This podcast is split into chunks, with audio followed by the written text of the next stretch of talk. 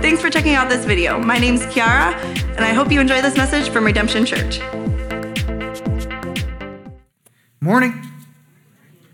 If you got a Bible, 1 Corinthians chapter 15 this morning.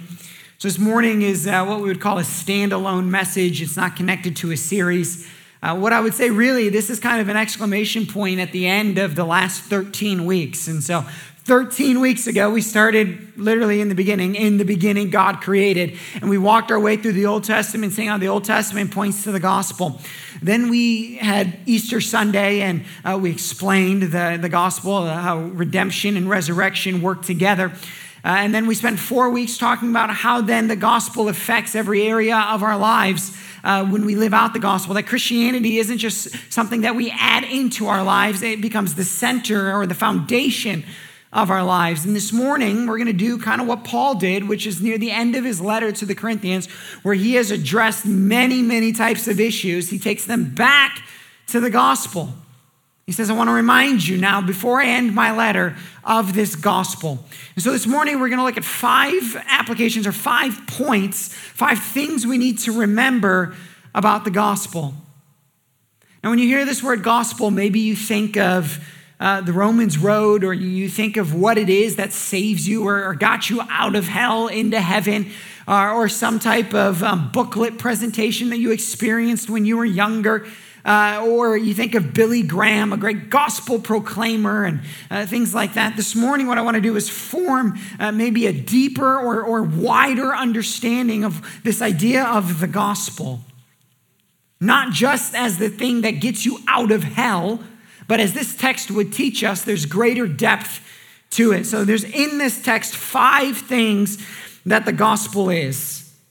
First, he says, Now I would remind you, brothers and sisters, of the gospel.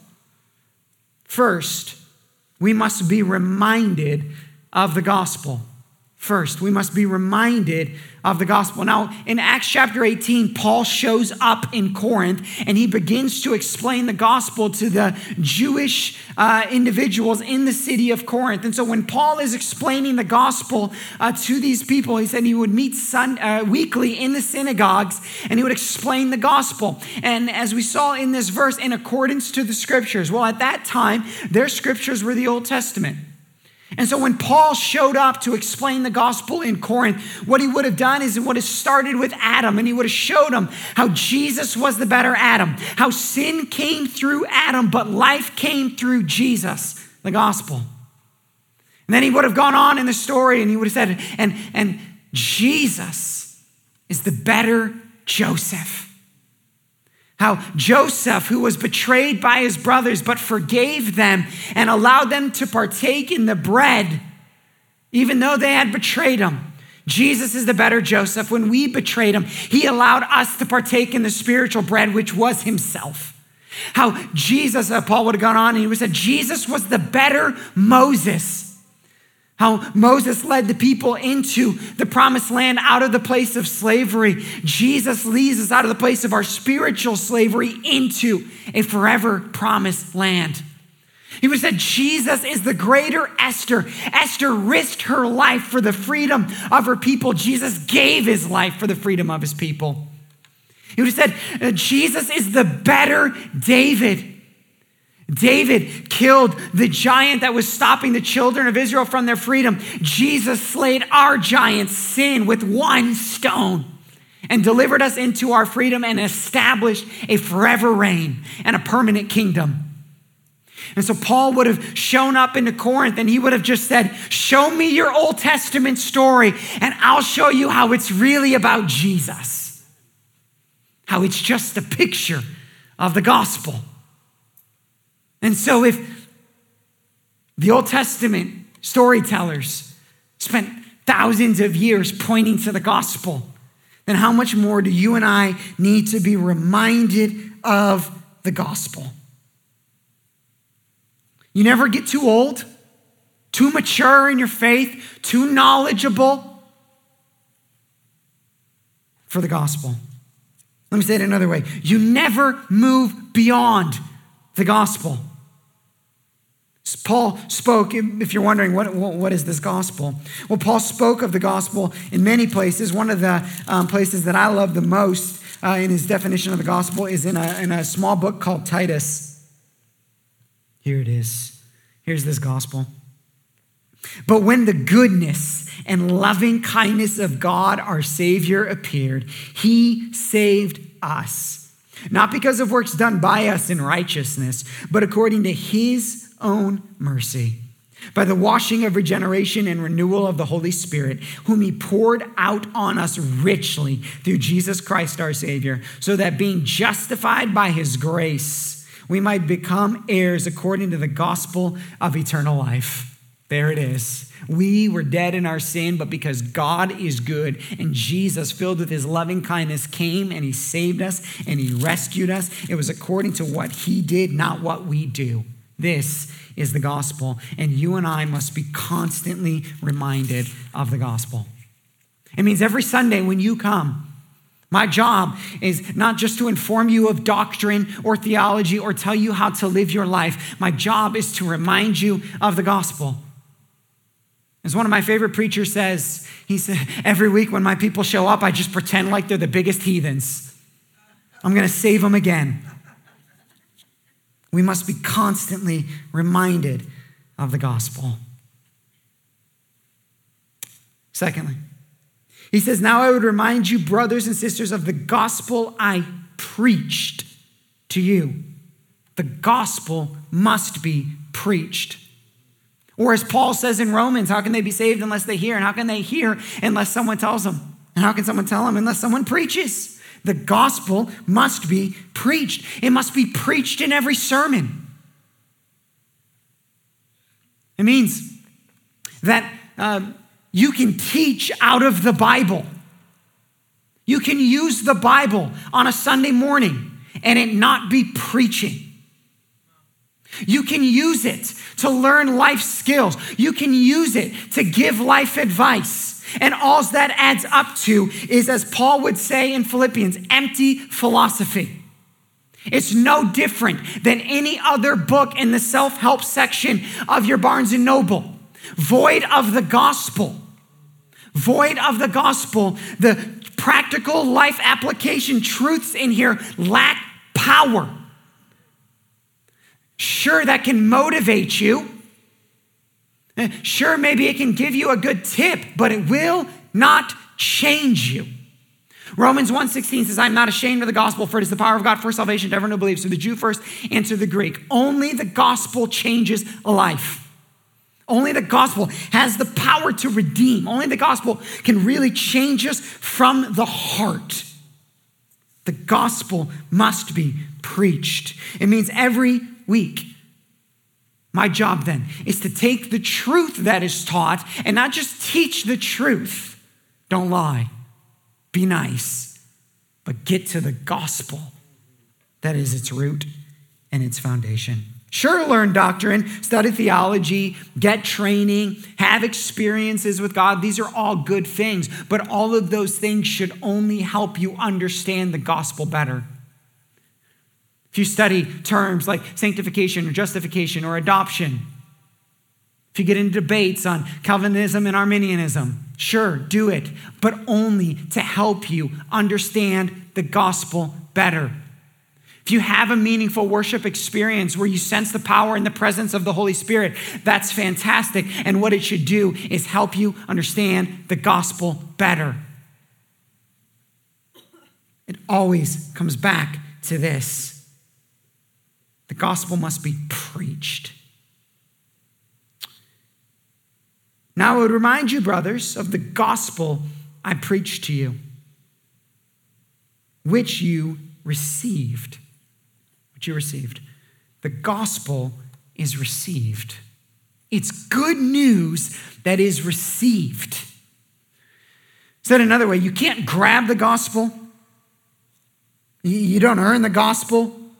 You don't take the gospel, you receive the gospel. You receive this good news. When you and I work hard, when we perform well, we expect a, a, bonus. We expect some type of a reward. It's why Paul uses this terminology in Ephesians when he says salvation is not a reward, it's a gift.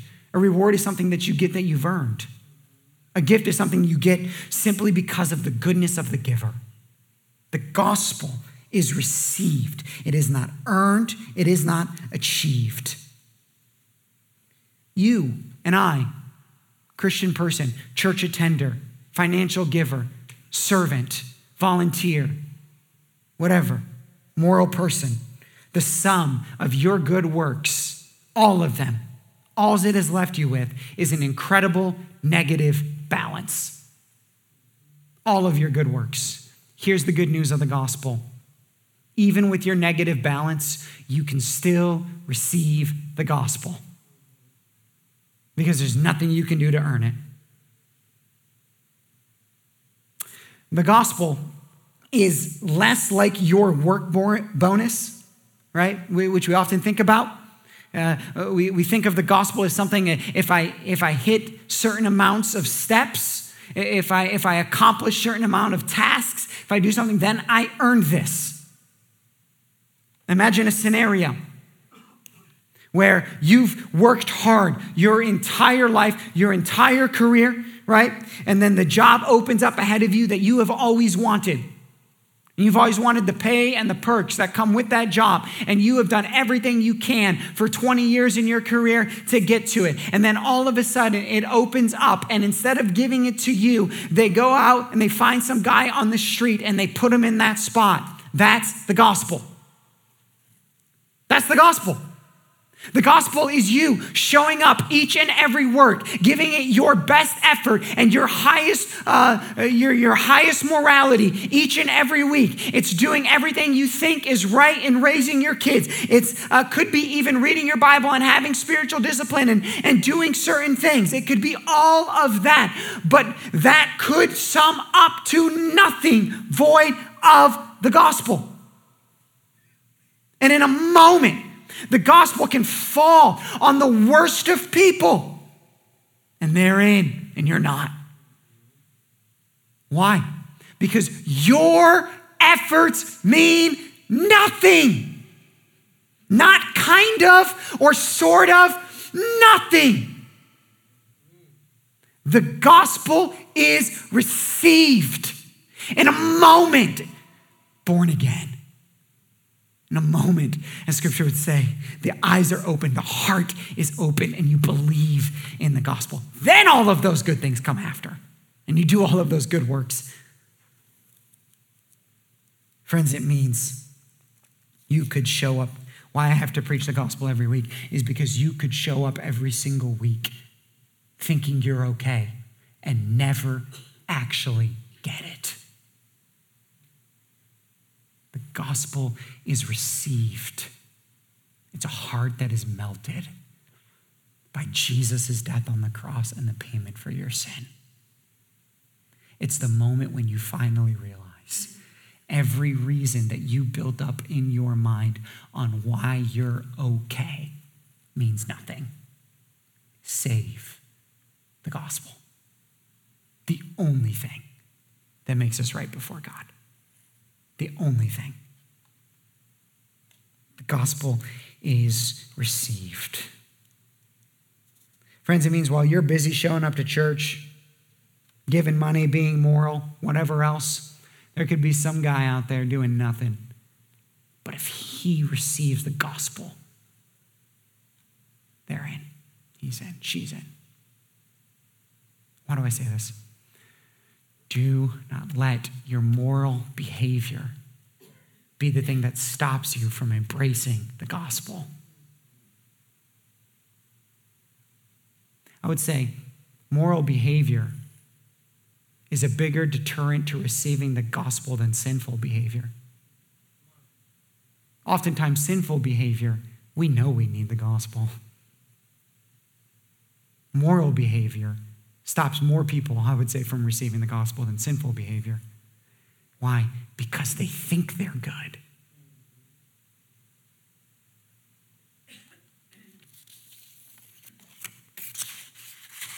Next. Okay, if you're wondering, well, then what do I do? you receive the gospel. It's there for you, it's there for the taking. And once you receive it, you'll realize that if you don't do another good thing, if you've truly received the gospel, then you're okay. But if you've truly received the gospel, then you will certainly do good things because you've received the gospel. Next. Now I would remind you, brothers, of the gospel I preached to you, which you received, the gospel, is something you received, in which you stand. The word here is histemi. It means for an object to persist, persist and to persevere or to stand fast. We stand in or on the gospel. Imagine two people of equal fighting capability. They're outside, it's a snowy day, not too hard to imagine, right? We, well, maybe today, but a couple days ago it wasn't. Snowy day. They're out there and they're going to fight. And one of them is not properly dressed for the weather. I mean, like super cold. And the other one has all of the nicest, you know, cold gear on and the boots and the, the weird scarf thing and everything else and gloves and all of that. Who's protected against the elements? The one who's standing in the proper clothing. To stand in the gospel is to be protected. You're standing, you're, you're, you're letting it cover you. So now you're standing in it. So then you are protected when you stand in the gospel.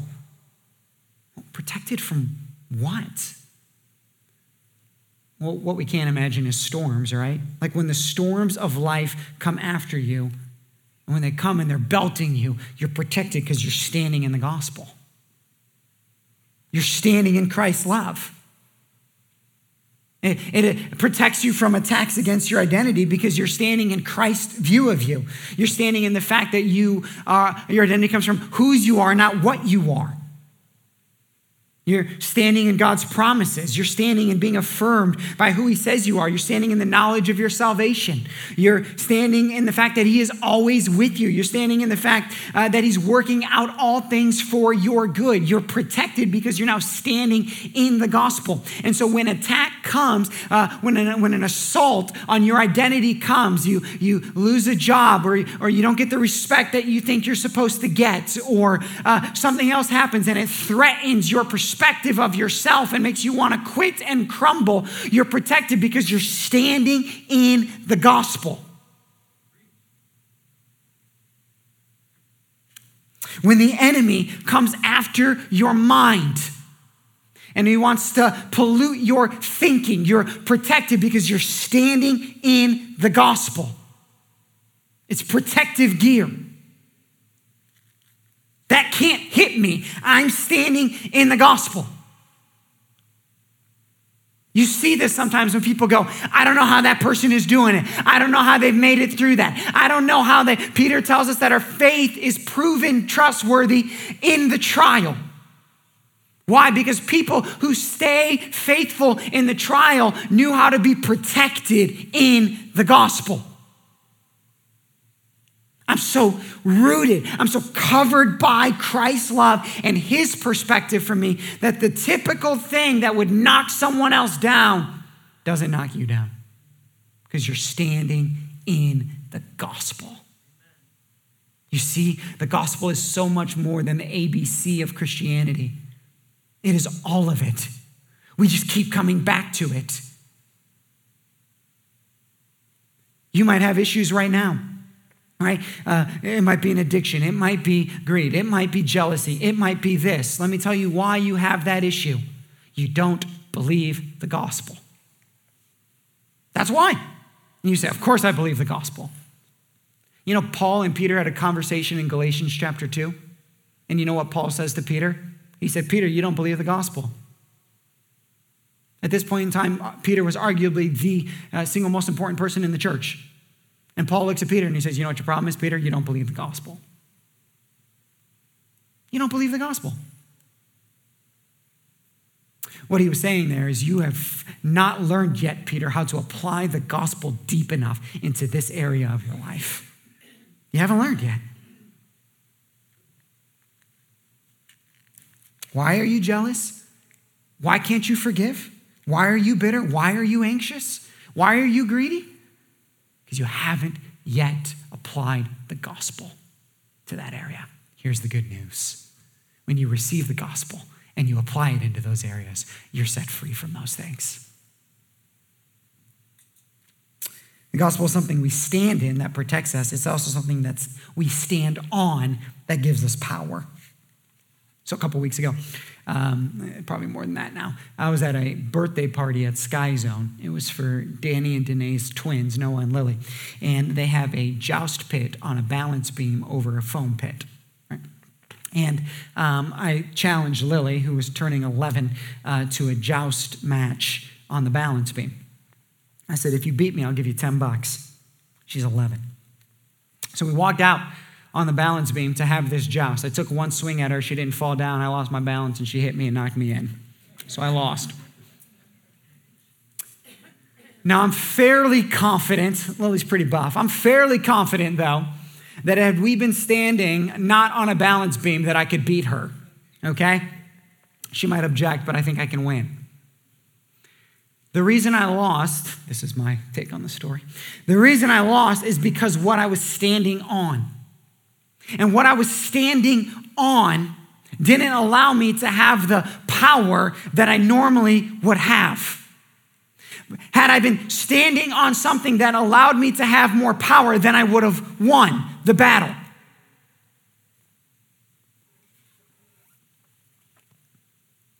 When you stand on the gospel, you then have the power for every fight. You have the power for every battle. Like when life doesn't go your way, standing in the gospel means that you don't waver in your faith because you remember Jesus didn't waver in rescuing you. When you feel betrayed by a close friend, standing in the gospel allows you to love even that person because you remember that Christ loved you when you betrayed him. When there's a temptation, or an excuse to act less than Christ-like. Standing in the gospel gives you the power because uh, you remember you remember to be kind because you're rooted in how kind Christ has been to you. And so you're just standing on Christ's kindness. And they're as mean as can be, and it's like it doesn't matter what you throw, what your meanness doesn't mean. I'm standing on the gospel of kindness. I can still be kind to you. When you feel alone, or bored. Standing on the gospel gives you the power of remembering that you have a constant friend and a constant purpose in Christ. When you feel like giving up because you aren't seeing progress, standing in the gospel is being reminded that Christ already secured the greatest victory for you and you are marching on a path of your full redemption. Don't give up. When we stand on the gospel, it gives us the power to fight to fight sin, to fight the enemy, to fight temptation. We stand in the gospel and it protects us. We stand on the gospel and it gives us power.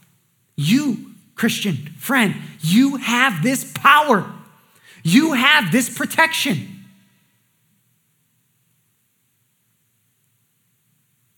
The picture then here is, uh, um, and I'm not saying we don't get sad. I'm not saying we don't get hurt. I'm not saying we don't get angry. I'm not saying we don't get lonely. I'm not saying we don't get worried. I'm saying that when the rest of the world has to respond to certain uh, of life's happenings in one way, when you're standing in the gospel and you're standing on the gospel, we respond differently.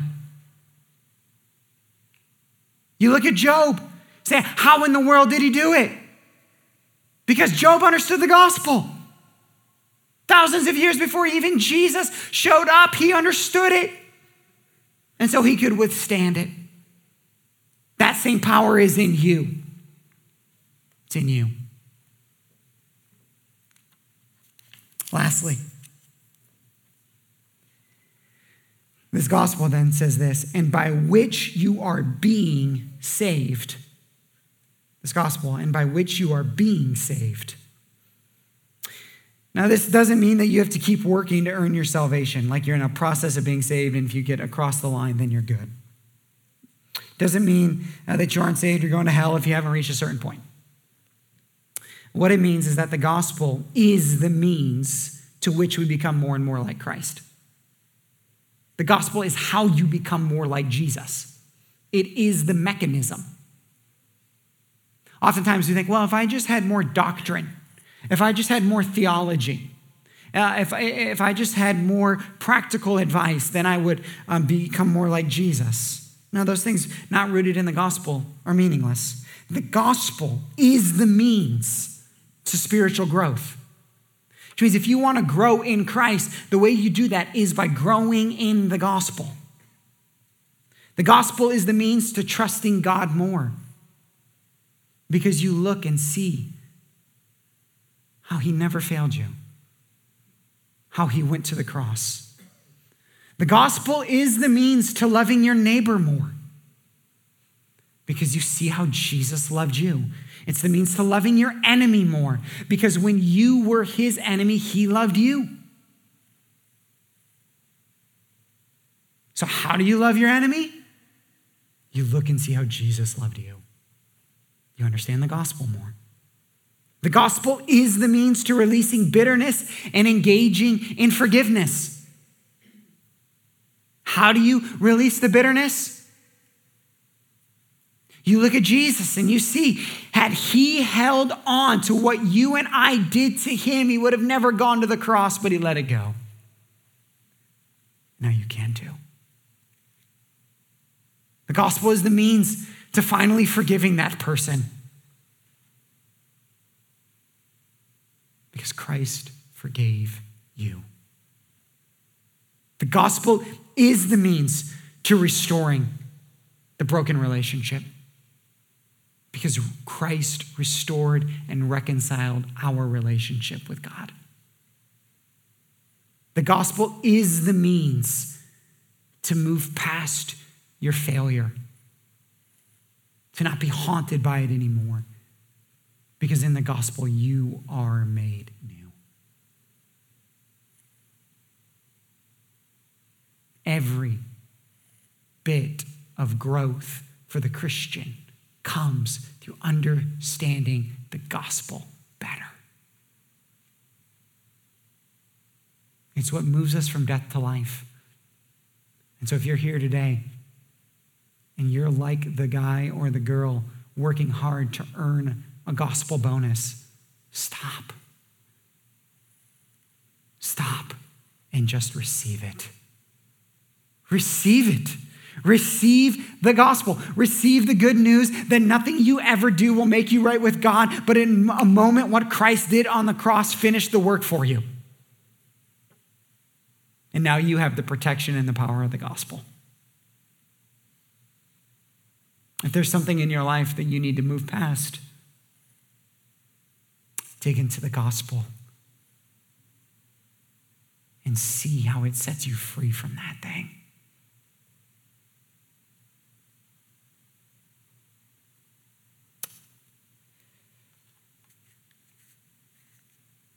Paul says, I delivered to you this of first importance. This gospel is first because it came first, first because it is most important, and first because it is always what we must go back to. When you and I were dead in sin, Christ came and paid the price for us, resurrected for the grave. You say, what impact does that gospel have? Look at the impact it had on Paul. He goes on to say, This is the same thing I received. He doesn't go on to say, and then because I learned everything else after it. No, no, no. In a moment, Paul received the gospel and he moved from the murderer of Christians to the planter of churches. Not because he had uh, a whole bunch of other training and everything after that. No, he was changed in that moment. The gospel changes everything. Let's pray.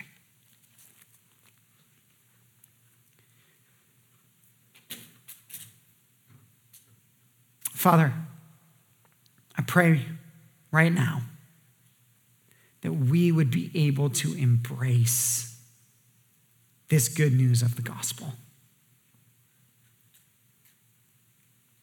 We were dead in sin, and you made us alive. We're not missing anything else. That's enough. Friend, it's enough to save you, it's enough to change you, it's enough to set you on a life of freedom and godliness.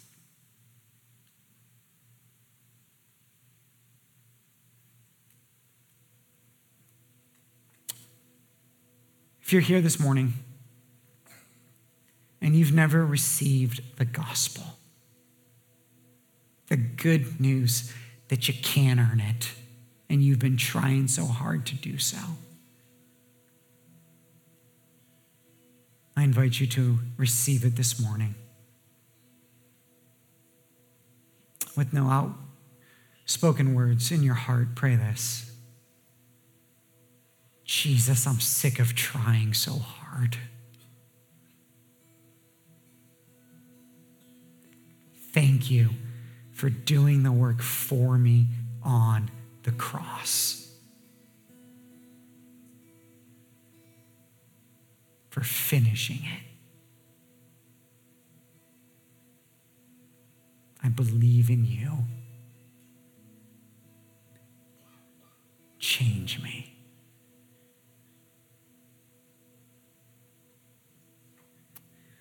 If you're here this morning and there's something you haven't been able to get past,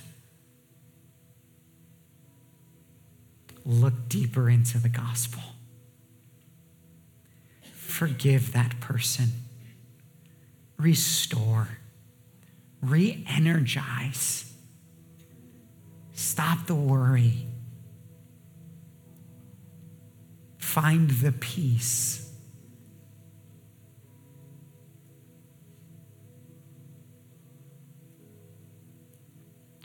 And find it in the gospel.